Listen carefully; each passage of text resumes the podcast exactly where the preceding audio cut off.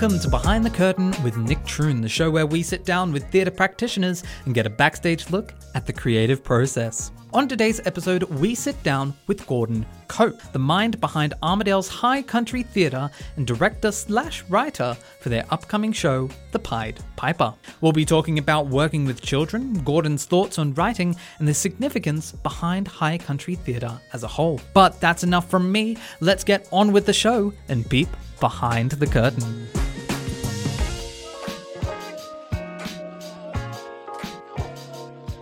Listening to 106.9 Tune FM Behind the Curtain with Nick Troon. My name's Nick, I'm your host, and today I'm sitting down with Gordon Cope. Welcome to the show. Thank you, Nick. It's a pleasure to be here. Why don't you tell our listeners a little bit about yourself? It seems like I've been around for a hundred years, and I'm getting really close to that. But really, I've only been in uh, Armidale since 1989 and uh, discovered that it was a wonderful place to live and be, and the art scene here was so fantastic. You could almost be out every night of the week if you could keep up the effort.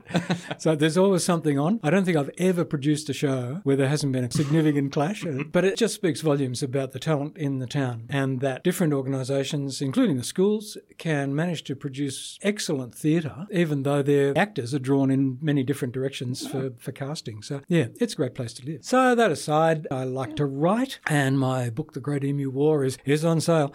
Uh, you can get it on Amazon or at the Lodge Theatre. We've actually established at the Lodge a local shelf for uh, local authors. So it's local only. So people have put some of their works there and they're not getting rich out of it. But, you know, it's just a statement that says, hey, this is another part of our town. So as you alluded, I've done a number of shows, all of which I've really enjoyed. I've worked for ADMS. I think the first show I did for them was uh, Fiddler on the Roof. And I had the great privilege of playing Tevye, which was a, a lot of fun. And being a tenor and taking on the part of a baritone, uh, huge amount of fun. I love the character. And all the characters I've ever played, you either feel sad when they go or you feel like I felt at the end of reading Voss. I read it on holidays. When he finally died, I jumped up out of the chair and said, Yes, you're dead. Thank God you're dead. I never want to see you again. Fortunately, I didn't have to play him on stage. But other characters I've really enjoyed and had an opportunity to do incredible things that you hmm. might never encounter in a professional career. The variety that's on offer in a professional career is often limited by your physical attributes rather than your acting abilities. Mm-hmm. So, anyway, that's a little bit about me. I have three wonderful children and, and wonderful dogs mm-hmm. and wonderful partner, and life is good. And you're the lead creative behind High Country Theatre. For those unfamiliar with the company, what is it all about? Barbara Albury and I established High Country Theatre together 10, 12 years ago. And our objective was to do interesting work, not necessarily box office popular work. And one of the other objectives was to make use of people who sometimes don't get a go. And that includes children. That mm-hmm. includes people with disabilities, that includes people that are aging. And so, with that overall tenet in mind, we've produced really, I think, an extraordinary number of shows, including Woyzeck, which is a mm-hmm. you know classic German show. It could be said it's what Shakespeare is to English people, Woyzeck is to German people. And German kids are forced to study it at school.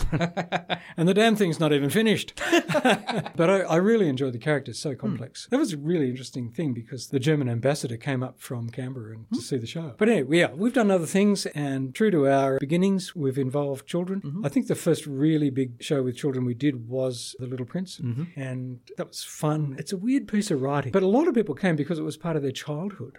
An older friend of mine came up to me after one of the performances and said, I haven't got a clue what it's about, but well done.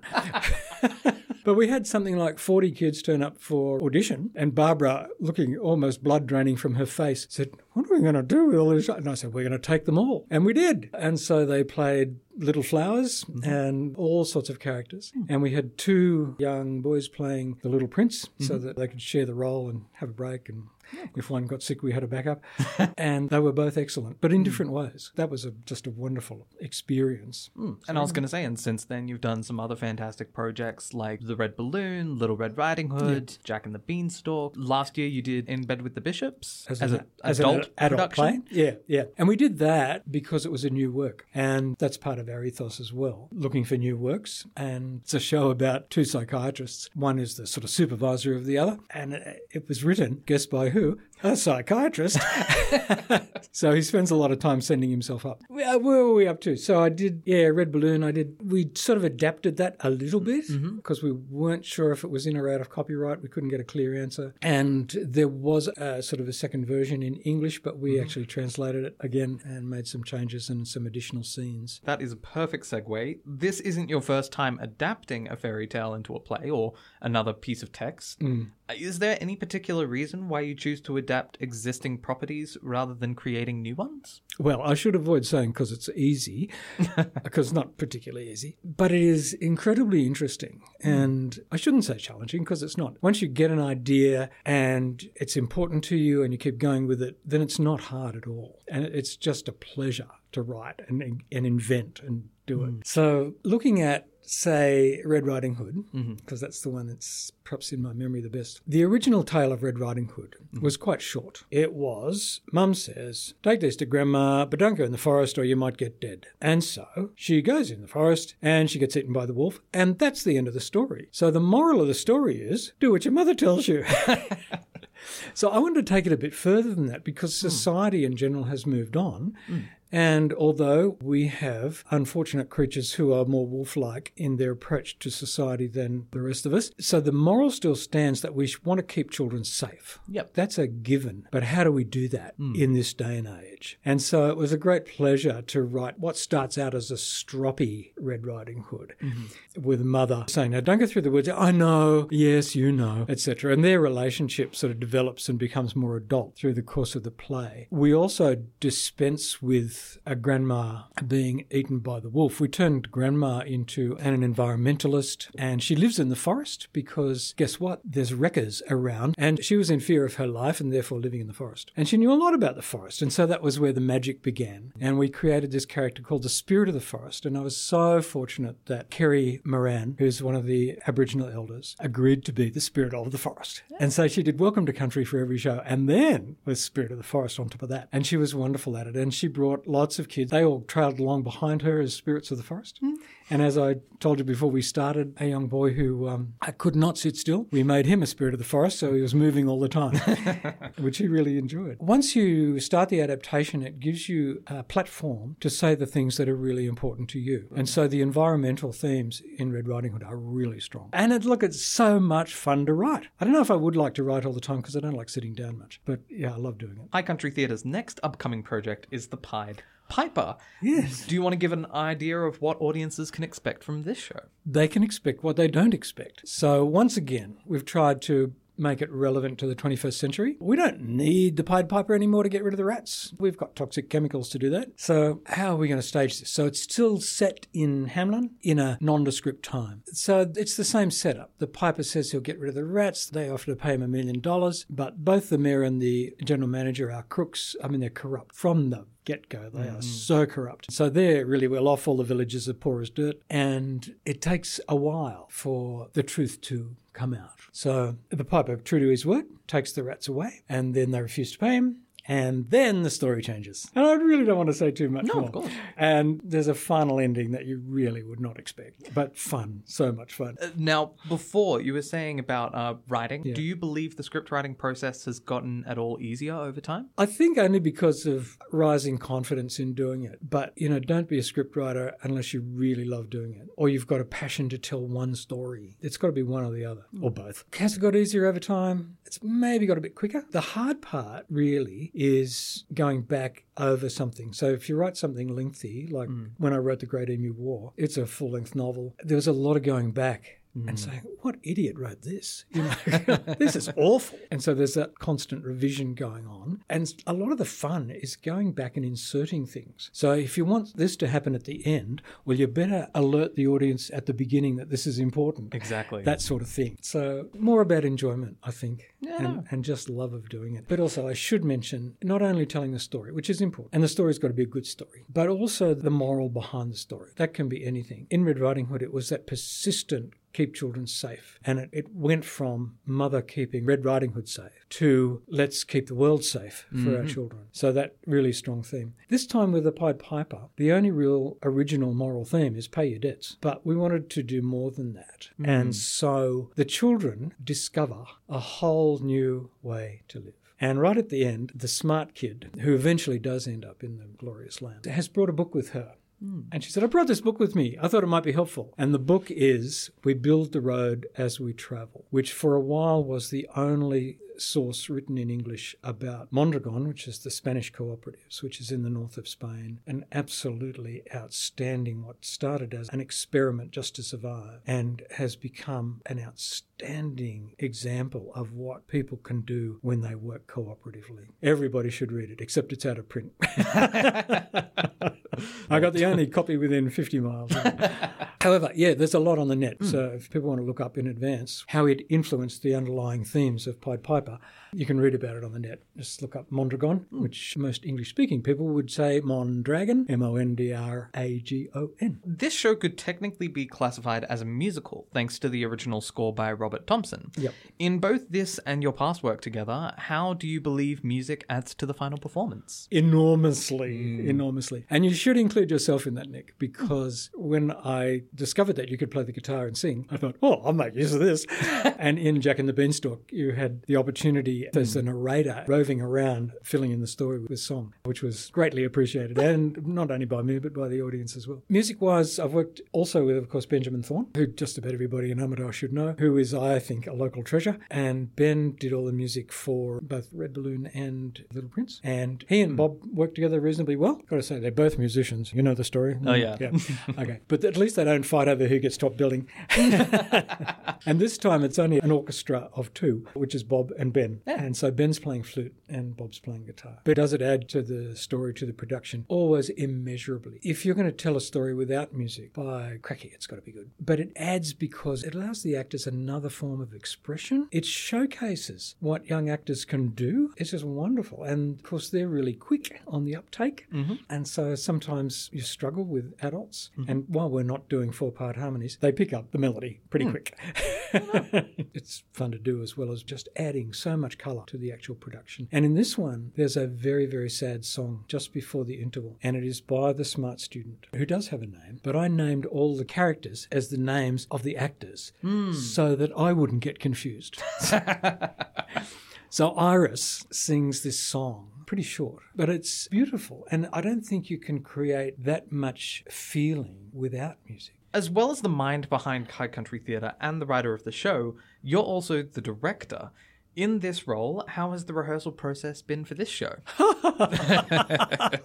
Oh, it's a piece of cake. Walk in the park. Honestly, you would think as the writer director, the great advantage would be that you know where the show's going at any given moment. And that's partly true. But do you remember the whole script? No. Did I write that? Yes. Oh.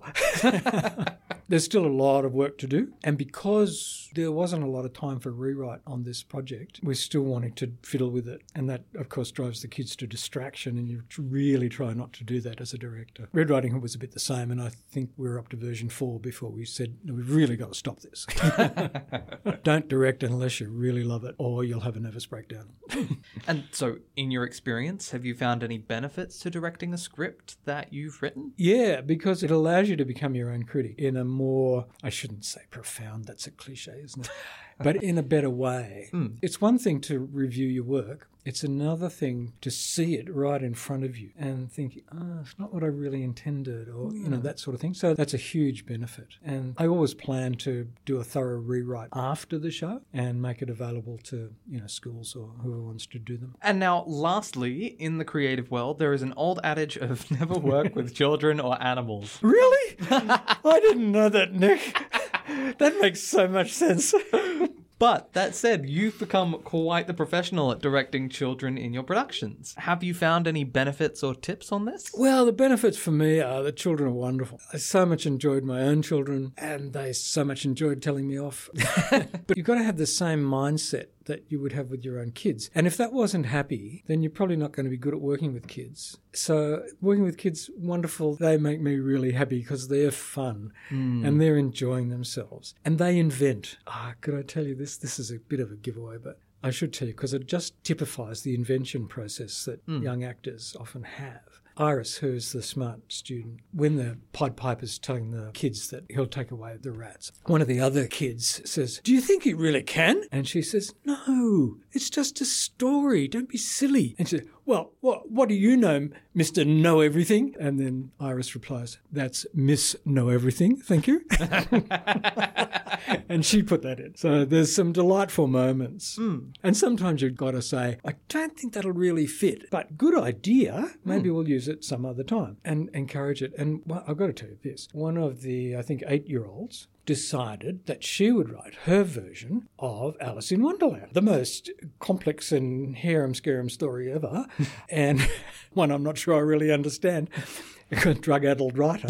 so she gets to typing it, and she'd done about three pages and gave it to me to read. And I was like, this isn't just a lift from the book, which she obviously has. Hmm. This is her take on it and how it could be better and, and more interesting and more. Hmm. And I went back to her and said, Okay, I finally had time to read this. This is really interesting. Where's the rest of it? I, want, I want to know what happens next. And I said to her mother, How much of this did you do? And she said, None. I mean, it, they amaze you all the time. And not only because they eat all the biscuits and drink all the milk. Maybe we should be looking out for High Country Theatre's production of Alice in Wonderland in the next few years. Oh, I've got some issues with that. yeah, I don't know for next year. And it was actually Bob that came up with the idea of doing Pied Piper. So it's just wonderful process. You, know, you never know where these shows are going to come from. No, from. you don't. That's great. And so, before we close, do you want to give a quick promo for the show? Oh, I do. Please, please come and see the Pied Piper. I'm sure you'll enjoy it. We might have some mistakes in performance from our very young actors, but not too many. Most of mm-hmm. them are terrific. We open on Friday night, 7:30 on the 10th of November. Mm-hmm. So we're going to run for 3 weeks, Friday, Saturday, Sunday. Mm-hmm. So the Fridays are 7:30, but the Saturdays and Sundays are both 2 o'clock. And we hope that will attract more people to bring their kids. Kids tickets are only $10. dollars Uh, there is a family ticket that sort of gives you a bit of a reduction. Full price adults are 25 and concessions are 20. So we hope that that's okay. And you can book on Try Booking. Just go to trybooking.com and search for the Pied Piper Armidale. You'll find it. Either that or the uh, High Country Facebook page. That's right. You, you've got a direct link from the High Country Facebook page, or if there's a poster near you, it's got a QR code on it that will take you to Try Booking. Yeah. Well, thank you for coming and speaking with us. Nick, it has been a pleasure. Now I'll go away and think of all the things I should have said. no, thanks very much.